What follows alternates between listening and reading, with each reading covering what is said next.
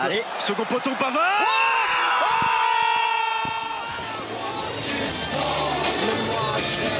accélère, accélère. Oui, il va aller la chercher. Il va y avoir du sport. Allez, on peut la Britannique est en train de taper Pavard. Mais moi, je reste tranquille. Il va y avoir du sport. Je crois qu'après avoir vu ça, on peut mourir tranquille. Bonjour à tous et euh, bienvenue dans cette euh, seconde émission de euh, seconde podcast de Il va y avoir du sport. Euh, très content de vous retrouver. Je voulais déjà vous remercier euh, tous ceux qui ont écouté la, la première émission. Je vais vous présenter l'équipe de, de ce soir. Elle s'est euh, renouvelée euh, aux, aux deux tiers. Euh, on a avec nous un, un nouveau aujourd'hui. Euh, c'est, euh, c'est Pierre. Pierre, comment ça va ? Écoute, ça va très bien. Merci bon. Yannick pour l'invitation. Ouais, la première émi- enfin, émission était vraiment très qualitative, donc euh, en espérant produire une deuxième euh, du même acabit, quoi. Ah, il nous met la pression. Il nous met la pression direct, mais j'ai aucun doute qu'on va faire une très belle émission. J'ai aussi avec moi un nouveau, un autre nouveau ce soir, Paul. Salut Yannick, comment ça va ? Et de mon côté, un peu triste pour ce qui se passe dans le monde du foot. On... On en reparlera tout à l'heure sur le, le, le foot sud-américain, parce que Paul, tu es euh, franco-colombien euh, et euh, tu nous feras une chronique. On aurait, par- on aurait pu parler de la Ligue des Champions, mais on a décidé de, de sortir des sentiers battus. Tu parleras de la Copa Libertadores et tu nous parleras un peu de ta vision du foot sud-américain. En effet, en effet. Encore merci pour l'invitation. Ben avec plaisir. Euh, on a Pierre, on a Paul, on n'a pas Jacques, mais on a Fabien qui est quand même de retour cette semaine avec nous. Comment ça va, mon Fab ? Très bien, et vous ? Bah, très content d'avoir une deuxième titularisation ce soir, donc euh, ravi. Ah oui, il s'installe, il s'installe dans l'équipe. Fabien, euh, on va commencer de suite avec une première partie sur les news de la semaine. Jingle.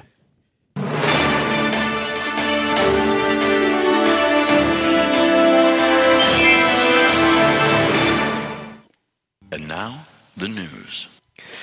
Alors, on va, on va, on va passer rapidement sur les, sur les news. On a beaucoup de sujets ce soir au sommaire. Je vous ai d'ailleurs pas parlé du sommaire. On va parler euh, de foot américain, euh, de foot sud-américain, pardon, en, en fin de, en fin d'émission. On parlera de vélo. On va parler de tennis, de sport de combat. On va parler d'énormément de choses. On va passer rapidement sur les news. D'abord, euh, une partie à l'un. Euh, le P S G qui s'impose trois deux à Brest avec un doublé d'Mbappé, dont le but de la victoire à la quatre-vingt-huitième. Lille qui bat Monaco deux zéro. Euh, nice qui est toujours premier. Et Marseille qui joue ce soir contre Lyon dans un Olympico qui perd un peu de sa saveur.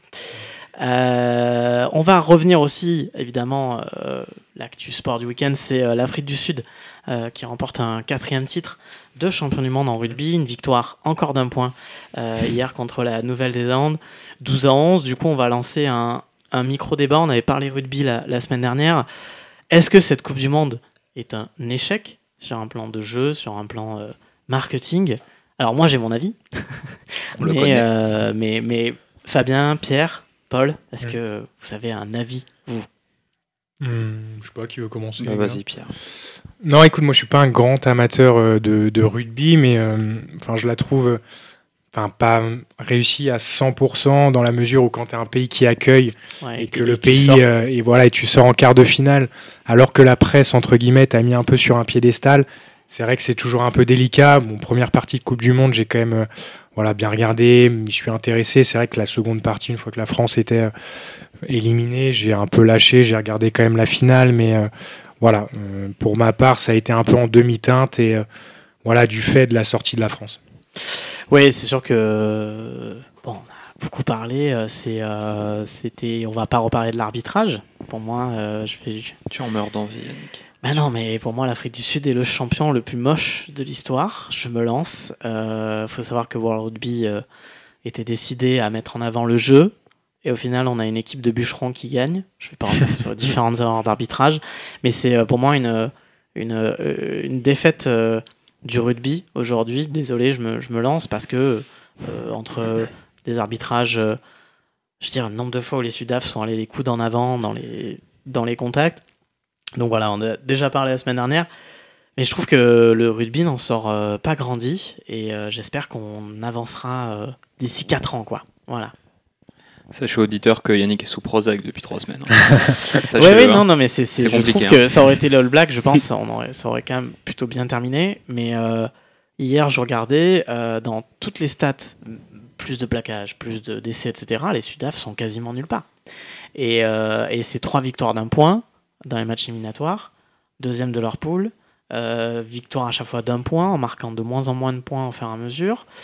Euh, la petite info aussi, c'est que la fédération sud-africaine euh, n'a pas signé les nouvelles règles antidopage de World Rugby. Donc euh, voilà, c'est pas... C'est...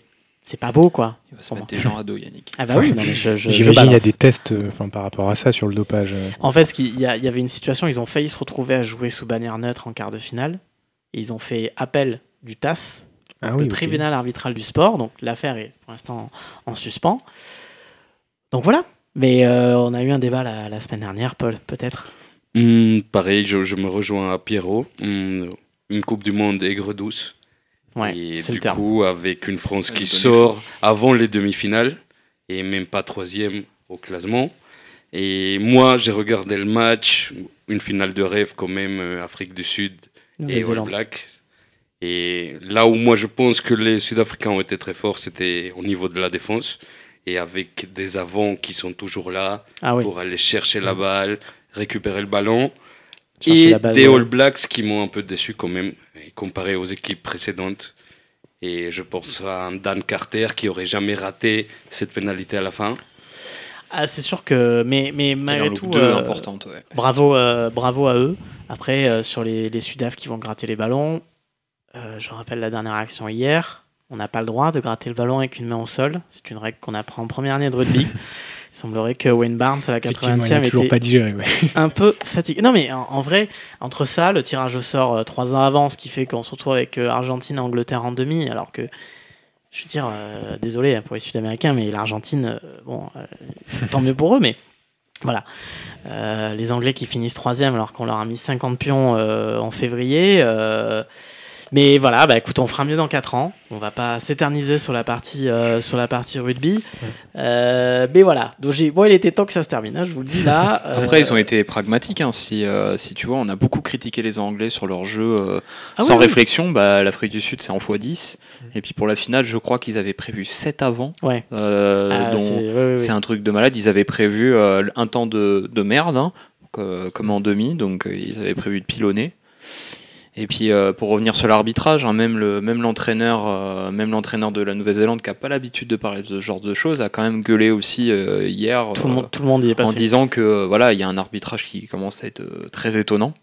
Donc ça, ça commence à faire beaucoup. On a peut-être le seum hein, parce qu'on est sorti en quart. Ça c'est fort probable, on va être honnête. Mais je bon. pense que Yannick il l'a. Mais l'aspect marketing, je pense que par contre c'est une, une vraie réussite. Euh, il y a des vraies retombées économiques, ça c'est okay. clair et net. Ouais. Alors ouais. la, la Fédé sera quand même en déficit. Euh, ouais, ça, bon, on va, c'est classique ça. On va avancer sur euh, mmh.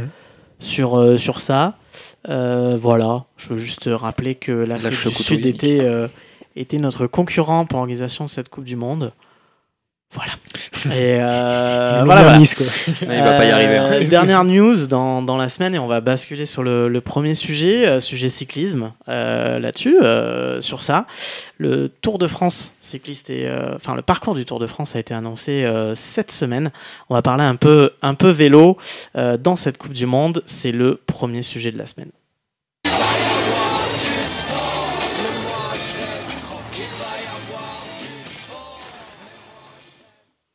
Alors, je suis content qu'on, qu'on parle vélo un peu, moi en tout cas, amateur de, amateur de vélo, déjà parce que c'est la fin de saison et qu'on ne va pas en reparler avant février-mars, donc on espère que dans les podcasts de février-mars, on en reparlera. Euh, on va essayer de rester, euh, euh, rester euh, généraliste. Pour ceux qui ont regardé le parcours, est-ce que c'est, c'est un parcours qui vous emballe déjà, pour ceux qui ont suivi ? Alors, il est emballant, enfin je prends la parole, euh, il est emballant dans le sens où il y a, je crois, six ou sept... je ne voudrais pas dire de bêtises, euh, épreuve de montagne ou semi-montagne. Donc c'est vrai que c'est, pour ça c'est assez emballant parce que on va pas, on va pas se mentir, des fois sur les plaines, on peut s'ennuyer un peu, hein, mais euh, du coup un parcours intéressant. Moi le gros point négatif que je donnerais, mais ça c'est peut-être parce que encore franco-français, je commence à en avoir ras-le-bol d'avoir des, des tours où on fait euh, trois quatre étapes euh, en Italie, aux Pays-Bas. Alors là, on en a trois en Italie, donc ça, ça m'énerve. Et le dernier point positif, c'est que moi, je suis un amateur de vin et j'ai vu qu'on s'arrêtait à Gevrey-Chambertin et Nuits-Saint-Georges, qui sont des grands crus de Bourgogne. Donc ça, c'est plutôt pas mal. Ça sera parfait pour la, pour la récup. Euh, Pierre, Paul, un avis ? Est-ce que, est-ce que vous vous intéressez au vélo ? Je, je sais que c'est pas forcément le, le, le sport le plus, euh, le plus... avec le plus d'amateurs, mais euh, Paul, un avis ? Le retour Écoute, de Nairo Quintana. Exactement, on espère, on espère une belle participation des Colombiens et dans ce tour, dans ce Tour de France. Et voilà, quoi d'autre je pourrais dire. Bah, Nairo, et... il revient dans son équipe historique. Là, si je et Egan Bernal mmh. qui visera plutôt la, la Volta. Euh, pour le coup, le pauvre, il a vraiment du mal, euh, du mal à, à mmh. revenir. Euh, ce, qu'on, ce qu'on voit aussi, euh, c'est l'arrivée des chemins de vigne. Moi, c'est ça, en tout cas, qui me, m'intéresse. Alors, les chemins de vigne, c'est, euh, c'est, c'est la classique Paris-Tours. Donc, euh, qui a lieu dans cette région-là, et c'est pas mal de petits chemins de, de terre. Alors, c'est pas des pavés, mais c'est des petits chemins de terre qui passent au milieu des vignes, et c'est devenu la particularité de Paris-Tours. Donc, pour moi, ça va être vraiment intéressant parce que, parce qu'en fait, euh, ça va. Alors, un risque de crevaison, euh, c'est, euh, c'est, c'est s'il y a du, du vent, c'est euh, de la terre, c'est, euh, euh, c'est, j'ai pas les mots, c'est euh, les c'est, pavés. Euh, Non. Pas des pavés, mais c'est. Euh, enfin bref, ça va, ça va remuer, ça va faire de la fumée, pas de la fumée, oui. mais bon, ouais, des nuages de terre, voilà en tout cas. Ouh, j'ai un la peu poussi- de mal. De la poussière, tout ça. De la poussière, je cherchais le nom, merci. Ah, c'est le Prozac, il hein, faut le temps. Donc ça, ça va, ça va être vraiment intéressant. Après, euh, pas mal de montagnes, de chronos. Euh, euh, voilà, Pogacar qui voudrait faire le, le doublé avec le Giro. Le Giro qui est beaucoup moins montagneux, le parcours est sorti aussi, il me semble, okay. deux, trois semaines avant. Euh, donc voilà. Euh, et. Pierre, euh, tu voulais dire euh, quelque chose, pardon. Ah non, non, vas-y. Euh... Alors, dernier week-end, euh, déjà historique. Pr- première fois depuis euh, un siècle que l'arrivée ne sera pas à Paris. Ouais, pour cause de préparation ouais. de Jeux Olympiques. Et un dernier week-end de fou furieux, parce qu'on aura le vendredi une arrivée à Isola deux mille, qui est, une, qui est en montagne. Ouais. Euh, on aura le samedi une arrivée qui arrive au col de la Couilloule, qui est un col très dur en région PACA, à côté de, de Nice. Tous les cols de la région PACA vont y passer. Et on terminera le dimanche. Ça ne sera pas euh, une étape euh, promenade de santé euh, comme les champs, puisqu'il y aura un dernier chrono, euh, Monaco-Nice, avec aussi deux montées dedans. Donc euh, voilà, dernier week-end normalement, feu d'artifice. Après, comme on dit en vélo, euh, c'est les coureurs qui font la course. Du coup, j'ai une question euh, Yannick, parce que le parcours, il est très orienté sud. Oui. C'est dû à la sécurisation du Nord par rapport aux Jeux qui font ça, parce que là, on, ils auraient pu très bien passer par euh, la Bretagne ou faire une sorte de, de virgule, on va dire, autour de Paris.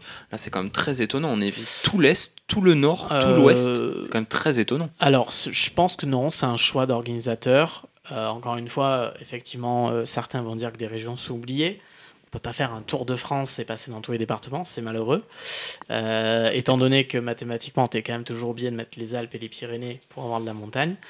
Euh, voilà, donc il y a encore des régions oubliées, euh, on a encore toujours les mêmes gens qui vous disent qu'il n'y avait pas le Tour de la France. Oui, mais bon, si on devait passer par les quatre-vingt-dix départements, on y passerait trois mois.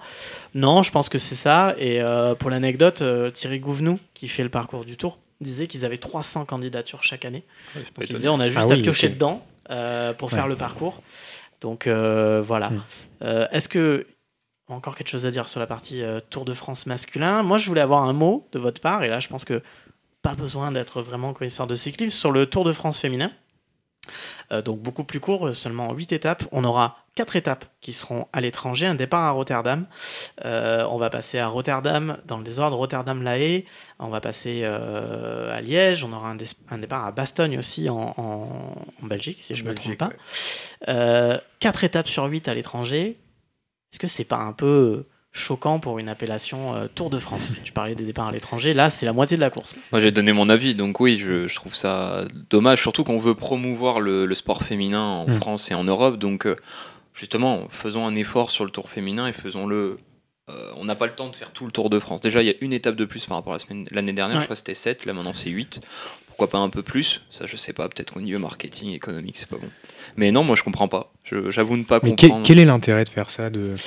Que ça business. Soit au niveau homme, question ouais, business, chez les hommes, la promotion. Chez les hommes, je comprends. À la limite, il y a un, l'Italie, c'est un grand pays de vélo. Pays-Bas, mmh. Belgique, c'est des grands pays. Il y a eu des, d'énormes champions. Mais je sais pas, pour le, le féminin, dans un premier temps, je comprends pas l'idée.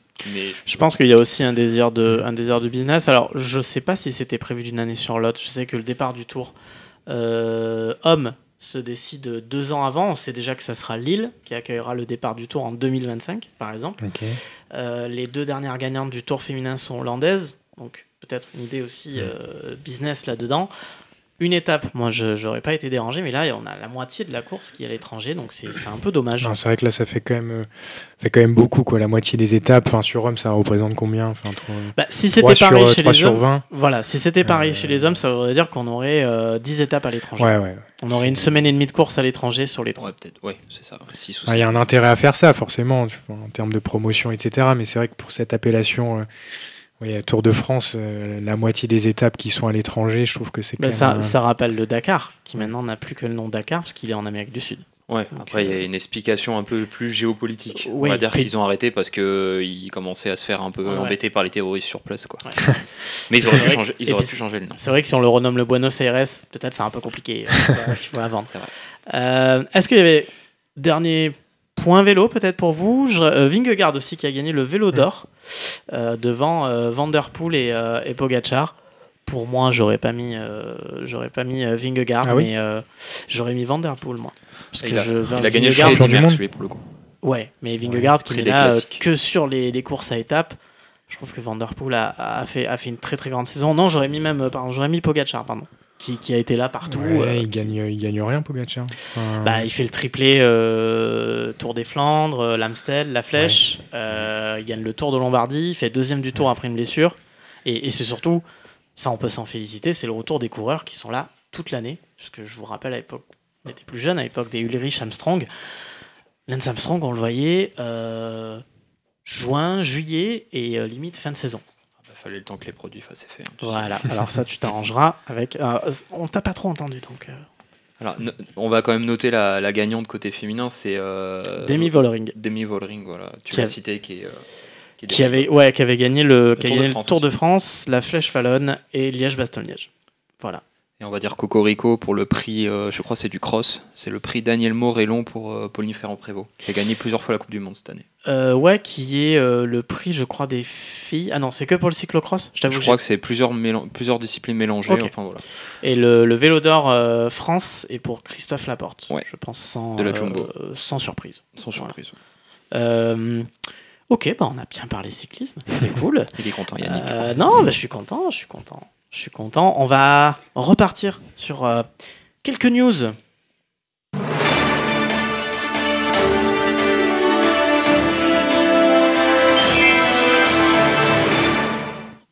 And now, the news. Allez, on va passer rapidement sur la deuxième partie news. Euh, vous en avez parlé la semaine dernière après leur victoire contre les All Blacks, l'équipe de France féminine qui malheureusement cette fois a perdu vingt-neuf vingt. Euh, contre l'Australie dans la nouvelle compétition, j'ai déjà oublié son nom, qui a lieu entre nations du, du Sud et du Nord.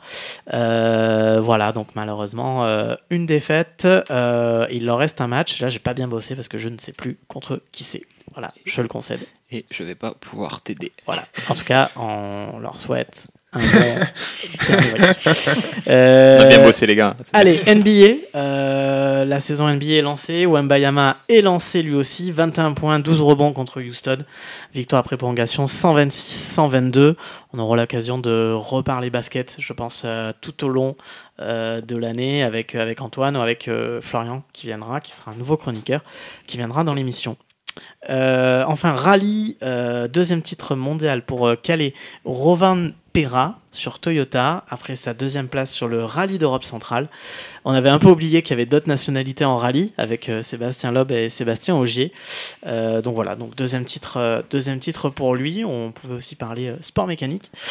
Et, et ça va nous permettre de basculer sur le deuxième débat, euh, Tyson Fury qui bat au point, Francis Ngannou qui a surpris tout le monde, euh, lui qui vient du, euh, du M M A, euh, il vient du M M A, il était sans assurance, vous l'avez celle-là, voilà.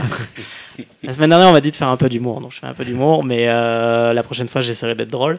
Euh, donc voilà, donc on va parler de ça et on va parler du coup de cette euh, nouvelle attirance euh, des...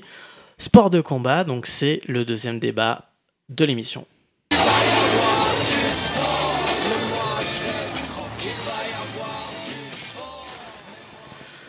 Alors donc hier, à Riyad avait eu un combat plus d'exhibition euh, entre Tyson Fury et Francis Ngannou. Exhibition parce que la, la ceinture n'était pas en jeu de Tyson Fury. Enfin, elle était...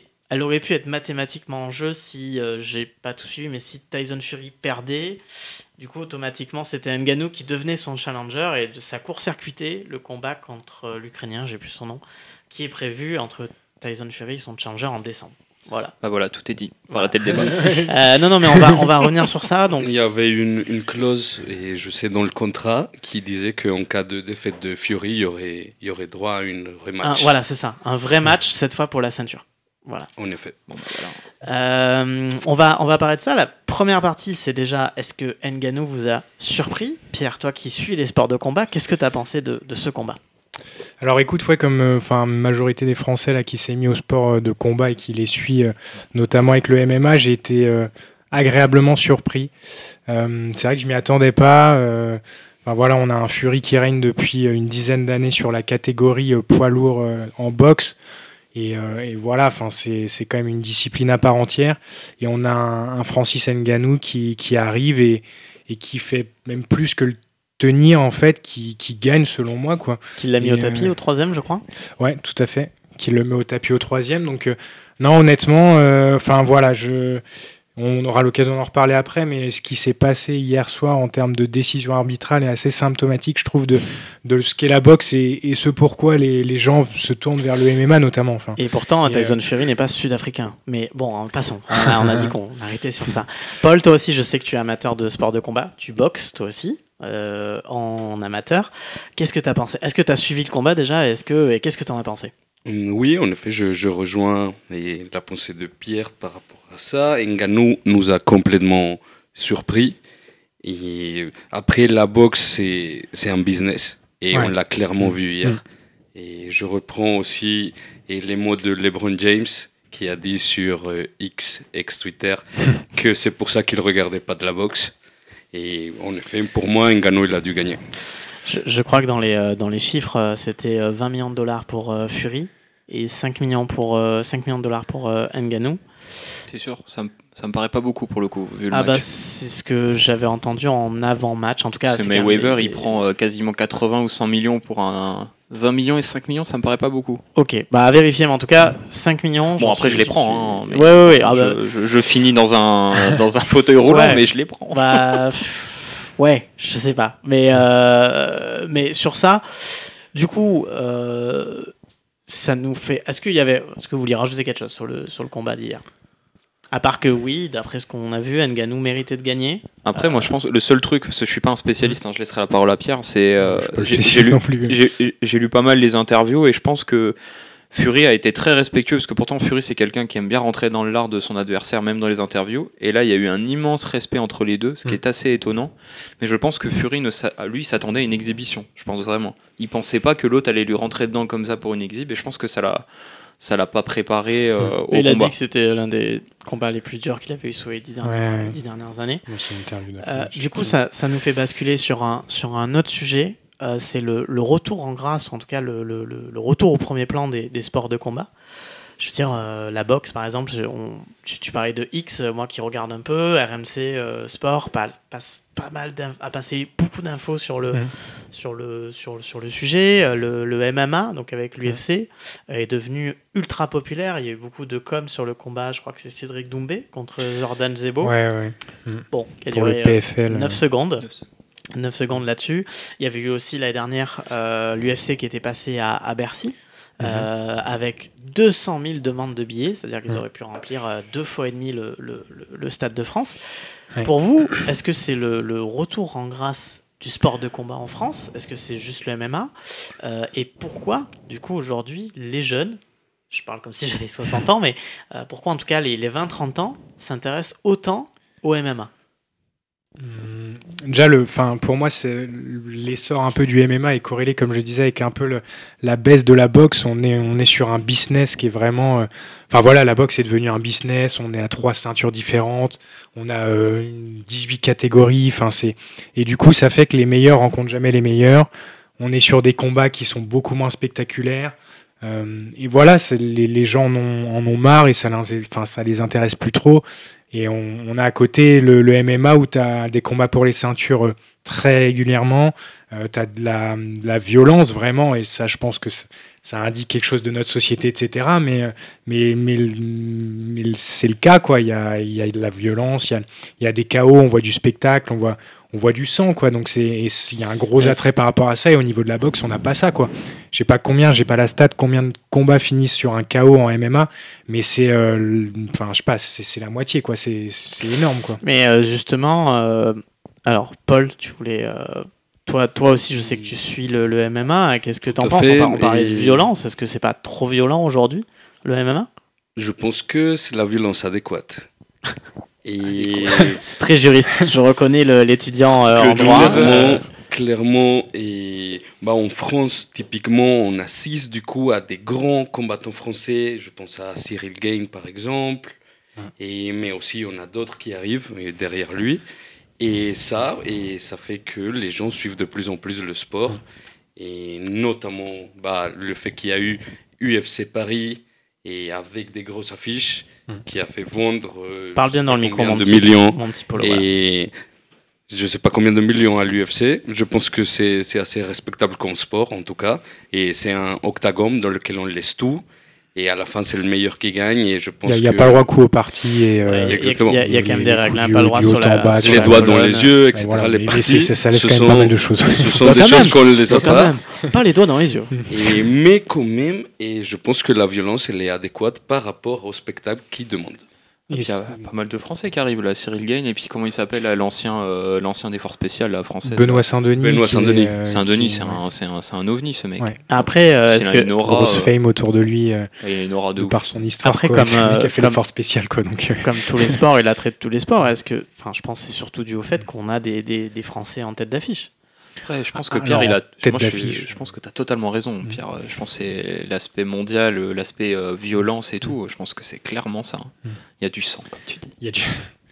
Non, et c'est vrai qu'on a des bons Français, mais il n'y en a aucun encore qui est allé à la ceinture, par exemple, de l'U F C, qui est la première organisation de ce sport. Mais on a des bonnes chances de croire, notamment avec certains. Voilà, moi je suis franco-français, donc j'aime bien, euh, voilà, je suis assez chauvin, quoi, entre guillemets. Mais, euh, mais des Benoît Saint-Denis, j'aimerais, j'aimerais les voir à la ceinture. Des mecs comme Saladin Parnasse, bon, qui évolue, euh, lui est plus au, mince, euh, en, en Pologne, euh, je sais plus exactement dans quelle organisation, qui est double tenant du titre là-bas. Enfin voilà, le venir à, à l'U F C, il va tout casser aussi. Donc effectivement, comme tu dis, Yannick, il y a des Français qui sont bons et qui vont, je pense, aller vers la ceinture à terme. Donc c'est encourageant et ça donne aussi envie. Et euh, et enfin, je suis pas amateur de sport de combat, honnêtement.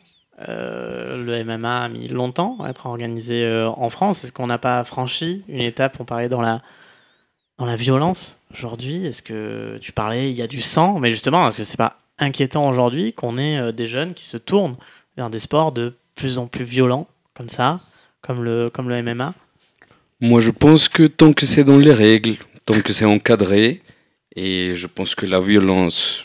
Si la nuque adéquate, est brisée dans les règles, ça passe. La Tant violence, c'est adéquate, la violence, c'est juste un moyen pour ce que représente le sport de combat, en fait.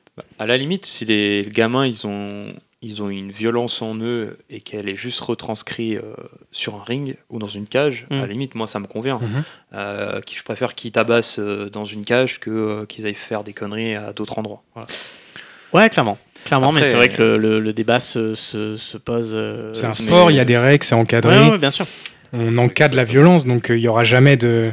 Enfin voilà, quand il y a des soumissions, ils tombent dans les pommes. Ils... Enfin, on évite de, mmh, d'aller justement... Sûr. Bon, ça arrive parfois, mais c- ça reste encadré, donc... Euh...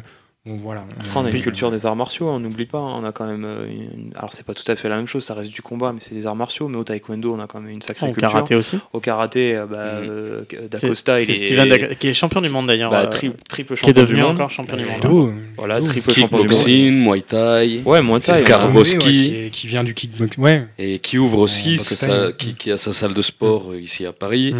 Et pour moi, je pense que que la France, niveau sport de combat en Europe.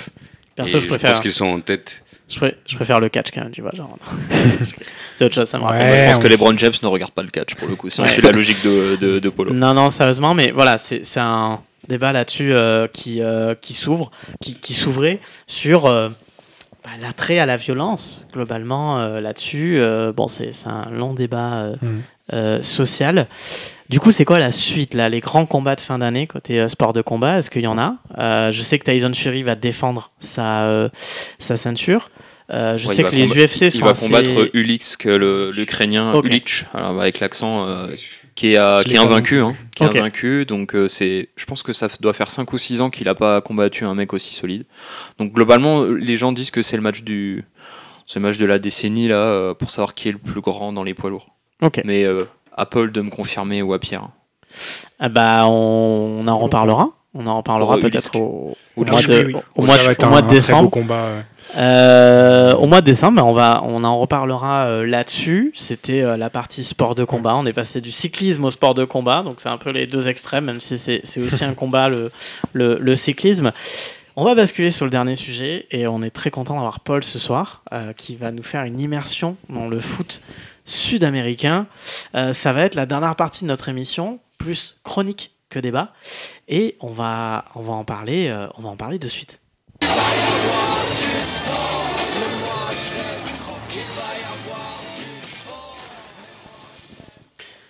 Alors, comme on disait, euh, Paul, tu es euh, franco-colombien, euh, tu es passionné euh, de foot euh, aussi. Je sais que tu es un grand supporter de Boca Juniors euh, là-dessus. Et euh, en fait, on voulait euh, changer de la Ligue des Champions, la Ligue Europa, puisque tout le monde en parle. D'ailleurs, les clubs français sont quand même assez bien placés pour le moment. Mais il y a, samedi prochain, il y a la finale de la Copa Libertadores. Et euh, je trouvais que c'était intéressant d'avoir euh, ton regard, puisque toi vraiment tu, tu, tu es sud-américain, tu, tu, tu connais ça, et de nous parler un peu aujourd'hui de, de ce foot sud-américain. Déjà, est-ce que tu peux nous faire une petite présentation de la finale de Copa Libertadores à venir? Bien sûr, mais tout d'abord je voudrais exprimer et ma pensée pour et Luis Diaz, et joueur colombien de Liverpool, et qui passe pas de très bons moments en ce moment. Et à cause de, de ce qui se passe, notamment dans la violence dans mon pays. Et voilà, c'était juste un petit mot. Pour euh, préciser, il y a eu une tentative d'enlèvement de Il y a sa... eu carrément un enlèvement ah, elle a été enlevée, de ses carrément. Parents. D'accord. Et hier soir. Et sa mère, elle a été relâchée. Et ils poursuivent les gens pour retrouver, retrouver rapidement son père.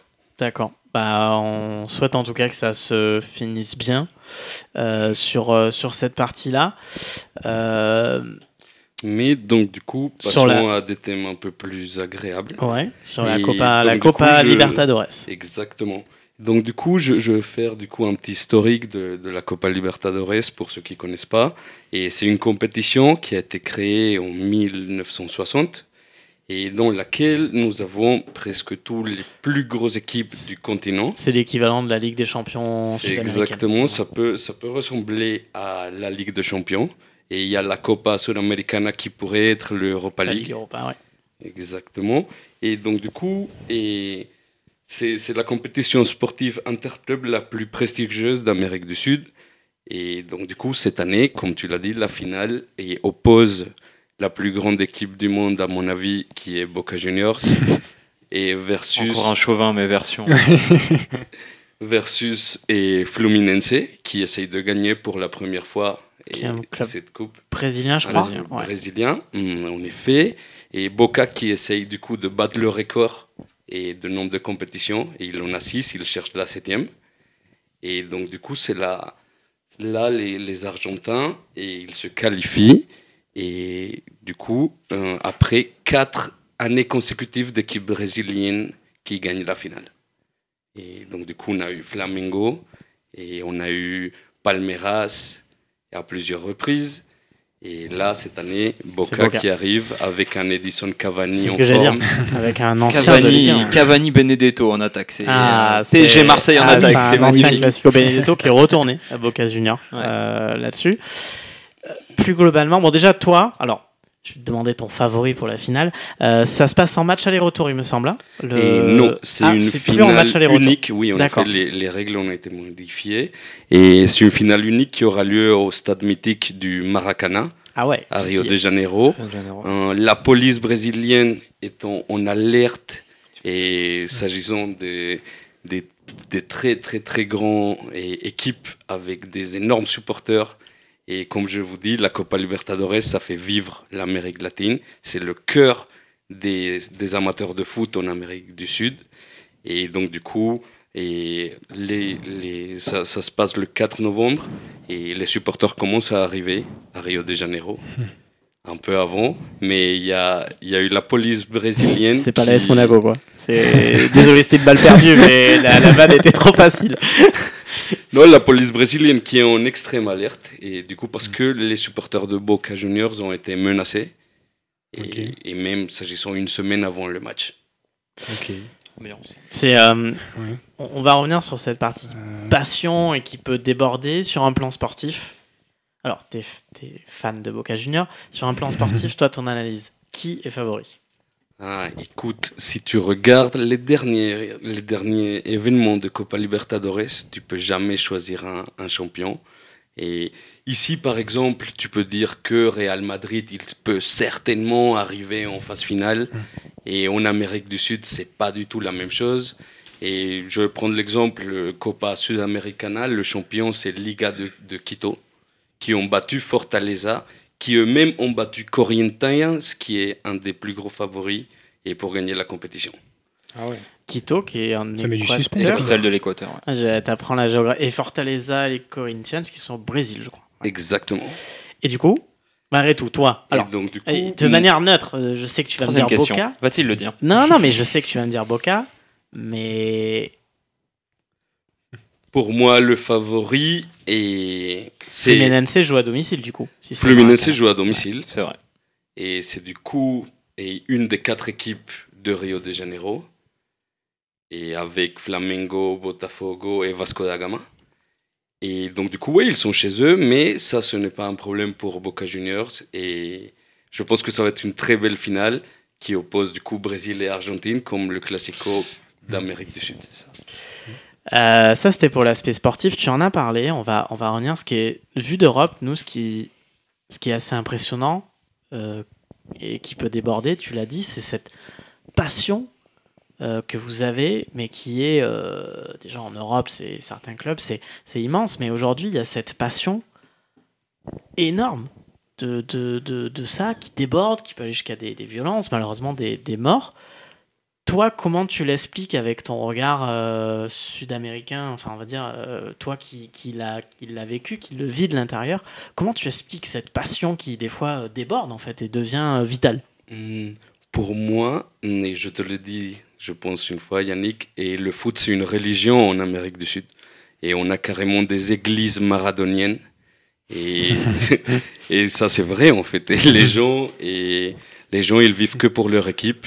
Euh, je vous invite à voir euh, Boca Juniors River Plate si vous ne l'avez jamais vu. Ou un Fla-Flu aussi au Brésil, le Flamengo Fluminense. Ouais. Un Corinthians Palmeiras, même, même dans des, des, des pays qui sont plus petits. Hein, je pense par exemple en Colombie, il y, y a des classicos très très forts, hein, et régionaux mais aussi nationaux.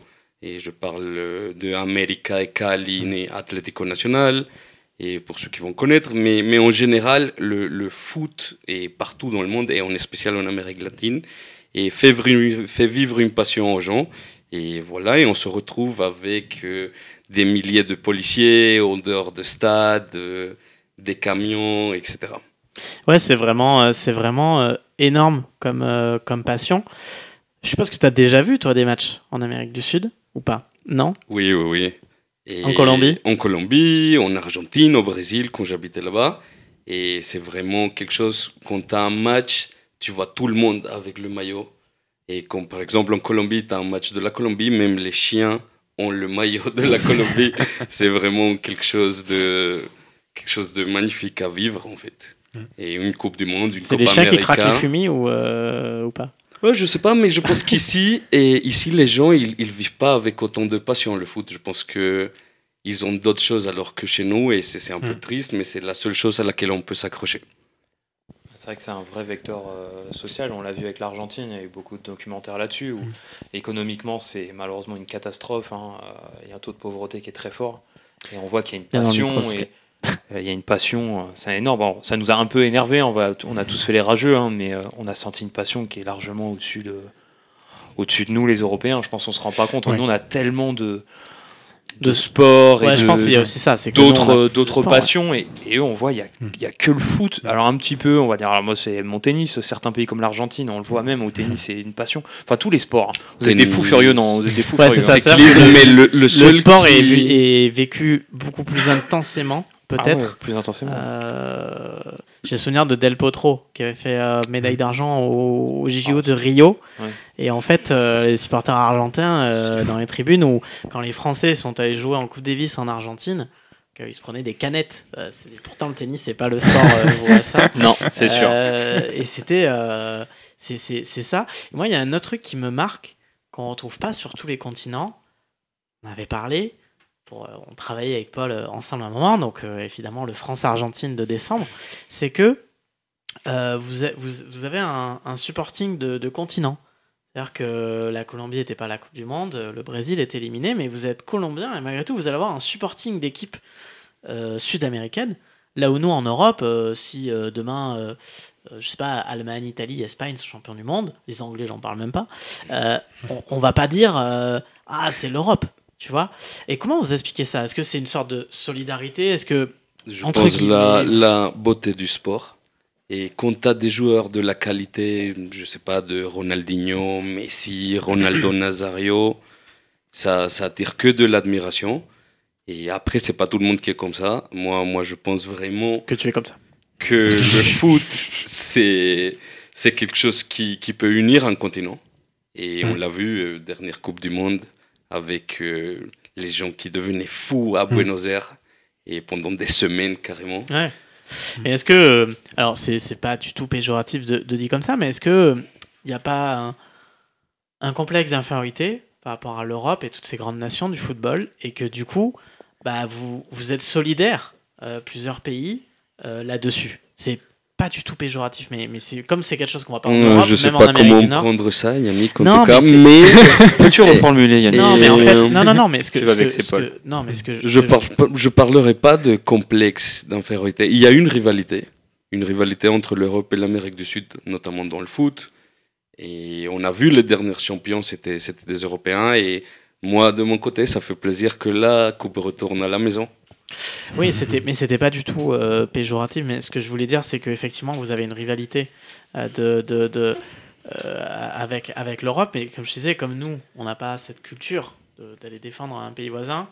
Euh, peut-être aussi euh, parce que les cultures sont différentes. Euh, non, mais là-dessus. Nous, ça peut s'expliquer aussi. Et on parle tous, mis à part le Brésil, la même langue. C'est vrai. Et mmh. on a du coup une culture commune, avec euh, bah, du coup une histoire commune. Et l'Europe, elle est là, dedans. Et je pense que, ouais, il peut y avoir une rivalité, mais ça reste une rivalité sportive. Euh, Pierre, Fabien, est-ce que vous aviez euh, des, des, des questions euh, voilà, une curiosité sur euh, l'Amérique du Sud? Vous voulez euh, rajouter quelque chose? Moi, j'ai bu les paroles de Paul. non, non, c'est super intéressant. Hein, et c'est vrai que c'est... Euh, ouais, ce que je retiens, moi, surtout, c'est la... C'est la passion, hein, c'est la passion qu'ils ont dans les, dans les stades, et cetera. Moi, je me souviens encore des images... Je crois que c'est quelques minutes avant le, le coup de sifflet final euh, de la finale Argentine, Argentine-France. France, dans Buenos Aires. On a l'impression que c'est le confinement. Il mmh. n'y a personne dans les rues. Et là, ça, mmh. et là ils gagnent. Mais tu as l'impression qu'il y a des zombies qui arrivent. Quoi. C'est, mmh. c'est, voilà. Moi, je retiens la passion, et ce qui est assez agréable. Et c'est vrai que des fois, on se plaint en France, dans certains stades de Ligue un ou de Ligue des Champions, où on s'ennuie grave. Bon, bah, eux, ils ont des clubs de Lens euh, partout. Voilà, c'est un peu ça. Ouais, nous, on a, ferveur, nous, on a Lens, ouais. on a Saint-Etienne qui peuvent un peu euh, rivaliser. Désolé pour les Parisiens, allez, on va dire l'O M aussi, on va dire les trois, mais sinon, euh, non, j'ai jamais connu ça. Moi, j'ai connu ça qu'à Saint-Etienne. Hein. Avec les tifos énormes euh, ouais. dans les stades, euh, tu, tu vois pas les ça tifos, en France. On s'en sort plus. Ah, les tifos, on commence à être bon à Marseille et au P S G ouais. quand même sur ça. Pierre, est-ce que, t'avais, euh, est-ce que toi, tu avais des questions pour Paul ou quelque chose à rajouter? Non, écoute, c'était, c'était très clair. Paul, merci. Enfin, c'est vrai que exprimer cette ferveur par quelqu'un qui, qui vient de là-bas, et cetera, c'est vrai que c'est assez touchant. Et enfin, non, très, très, très belle intervention, Polo. Et, et voilà, enfin, on sent vraiment de, de l'engouement qu'on, je pense, on mesure pas, nous, en tant qu'Européens, ce que ça représente là-bas, même si on voit dans les stats toute cette ferveur. Quand tu l'exprimes, je trouve que ça ressort vachement et c'est très agréable. Est-ce que... Euh... C'est quoi le club européen qui, qui, se rapprochait, qui se rapprocherait le plus d'un club sud-américain. En termes d'ambiance... Je euh... pense savoir ce que tu vas me répondre, mais allez, t'as droit d'en citer deux ou trois. Je pense, euh, allez, Panathinaikos, je pense plutôt à du Beşiktaş, Galatasaray... Napoli Napoli, Napoli. Je, pensais, je pensais au Napoli, euh, moi, et mais... Euh... Oui, bien sûr. Ouais. Et aussi Borussia Dortmund. On ah voit, oui, le on, mur jaune. Ouais. En fait, on, ici, je, je, je dis que, que la passion, il existe aussi une passion. Mm. Et, mais pas à, au bout de laisser la vie pour l'équipe. Ah, c'est la culture un peu méditerranéenne, c'est un peu le sang chaud, entre guillemets. Mm. Tout ce que tu cites, c'est, mm. ouais, c'est que les clubs. Mm. On va enlever Dortmund, hein. Mais, euh, mais c'est quelle rigole. Exception euh, qui ouais. confirme la règle. Ouais, il y a Liverpool qui est pas mal aussi. Hein. Ouais. Et non, si euh... je pouvais vous poser la même question, quel club vous connaissez en Amérique latine? Ah bah alors moi j'ai noté, donc c'est un peu triché. Mais... Moi, Boca Junior. Ouais, ouais, c'est, c'est vraiment le club en, en termes de référence. River, c'est le seul que tu dois retenir. Est-ce que, est-ce que le, le, le foot mexicain n'est pas compté dans l'Amérique du Sud? Non. Alors okay. Depuis deux mille seize, et les équipes mexicaines ne participent plus à la, Copa, à la Libertadores. Copa Libertadores. Il y a des négociations qui sont en cours, et notamment depuis l'arrivée de Messi à l'Inter Miami. Mm. Et pour du coup et faire participer tout le continent et dans seul, d'une seule compétition, ce serait dingue. Mais j'ai même vu qu'avant deux mille seize, il y avait même des il y, a... des, il y avait même des clubs de, de d'Amérique centrale et d'Amérique tout qui étaient invités même des fois. Tout et puis fait. Dès deux mille seize, je sais pas pourquoi ils ont arrêté de les inviter. Et il y a même des, des clubs de Nouvelle-Zélande qui devaient peut-être venir. Tu vois, il y a non, des je problèmes. Pas sûr qu'ils la gagnent, mais euh, oui. au niveau au niveau du planning, mais il y a toujours des invités, et notamment en Copa América aussi, on voit toujours euh, le Qatar invité, le, le Japon. Okay. Et ce sont des équipes qui qui vont pour compléter vu qu'il y a que neuf pays. Mm. Et mais en termes de club, c'est un peu différent. Et oui, en effet, avant il y avait les équipes mexicaines, et là depuis deux mille seize. Euh... Okay. Et euh, dernière question, on parle de, de de foot business, notamment en Europe. On On peut débattre sur le championnat saoudien, euh, qui lui aussi, avec des rumeurs d'invitation à la Ligue des Champions. Vous, depuis l'Amérique du Sud, c'est, c'est quoi votre regard sur ce foot business? Parce qu'il y a énormément de joueurs qui, qui partent jouer en Europe. Euh, aujourd'hui, euh, je veux dire, un, on va dire un titulaire d'équipe sud-américaine ne, ne peut pas, ou ne fait pas en tout cas, euh, euh, carrière dans un club sud-américain. C'est quoi, vous, votre regard là-dessus? Est-ce que, est-ce qu'il y a le désir de, de rattraper ça? Est-ce qu'il y a de dire, bon, de bah, toute façon, on ne pourra jamais lutter? C'est, c'est quoi votre vision là-dessus? Quand un, une pépite s'en va en Europe, il y, y a de la fierté, peut-être? Enfin, c'est quoi Bien votre sûr. Regard par rapport à ça? euh, Oui, oui, on, voit, on, on le voit, et ça, c'est, je, je, prends, je prends part pour moi-même, mais... Et en effet, c'est une fierté d'avoir les, les plus gros joueurs de nos pays jouer ici. Et je pense encore une fois à Luis Diaz qui, mmh. qui est en, en Premier League, et ce qu'a fait Falcao à un moment. Mmh. James et Rodriguez. Ouais. Vraiment, voir, voir triompher nos joueurs. Et moi, de mon côté, c'est, c'est merveilleux. Euh, allez, je te propose un... On, on va terminer ensuite l'émission. Ton top cinq des plus grands joueurs sud-américains de l'histoire. Très, très difficile. De l'histoire. Alors, il ouais, y en a je, deux. Je mettrai je en premier et Léo Messi. Ah, tu mets Messi tout hein? en haut. Tout okay. en haut parce qu'il a tout gagné. Et en deuxième est Diego Armando Maradona. Troisième est le roi Pelé. Quatrième, Ronaldinho Gaúcho. Le Brésilien, ouais. Et en cinquième est Ivan Ramiro Cordoba, un Colombien. Ah, qui joue à l'Inter, je crois. Qui joue à l'Inter, ouais, cam- je... et capitaine de l'Inter. Et le seul Colombien à avoir, du coup, joué et gagné la finale. Je vais te prolonger la question, les trois plus grands gardiens. Ok. un... J'en ai un en tête, pour moi le plus grand, mais après tu vas me dire si c'est celui-là. Mais... Numéro un, et en termes de, du coup, ce que représente pour moi, est Higuita. Ah bah oui. D'accord. Celui qui a fait le coup du scorpion. Je crois que c'est... Ah oui, oui. Ouais. On a également eh, Rogerio Ceni, gardien de Sao Paulo. Il faisait des, des coups francs. Ah, C'était il... lui qui tirait les coups francs, et c'est, je pense, le gardien avec le plus de coups francs marqués. Je crois qu'il a marqué en, plus de buts que Mitroglou, par exemple. Encore une balle perdue. Et en troisième, et je pourrais mettre euh, Goycochea, le, le gardien argentin. Et... Euh, mexicain de haute non Goycochea ah Goycochea j'avais Goycochea ouais. Tu as pas mis Chilavert? Ouais, c'est, c'est, c'est ce que j'allais dire. Tu mets pas Chilavert au top trois? Pour moi il a... T'aimes pas les Paraguayens, c'est ça?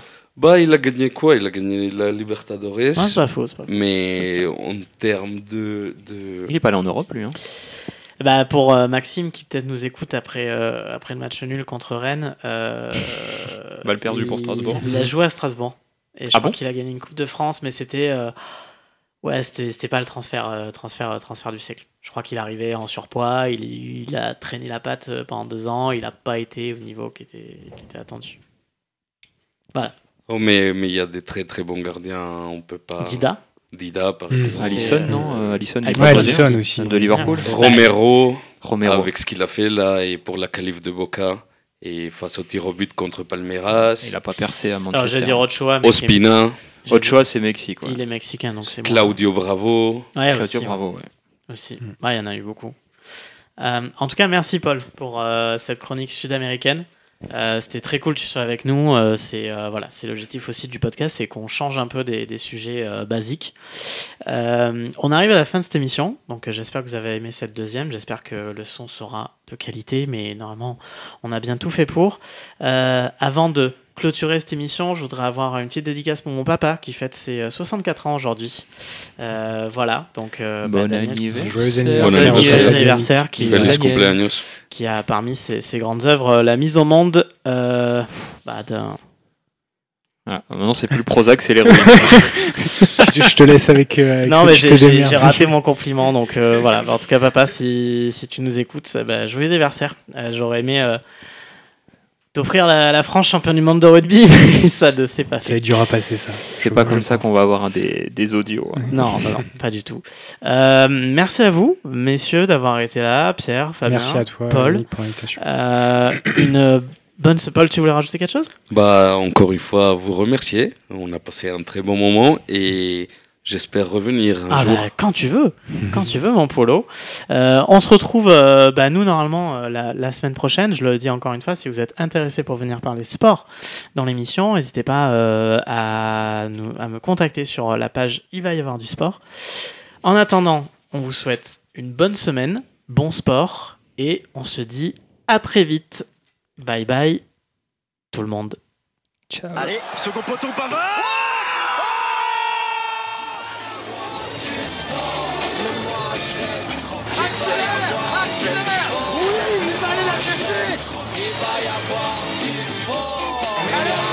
La Britannique est en train de taper pas de... Mais moi je reste tranquille, il va y avoir du sport. Je crois qu'après avoir vu ça, on peut mourir tranquille.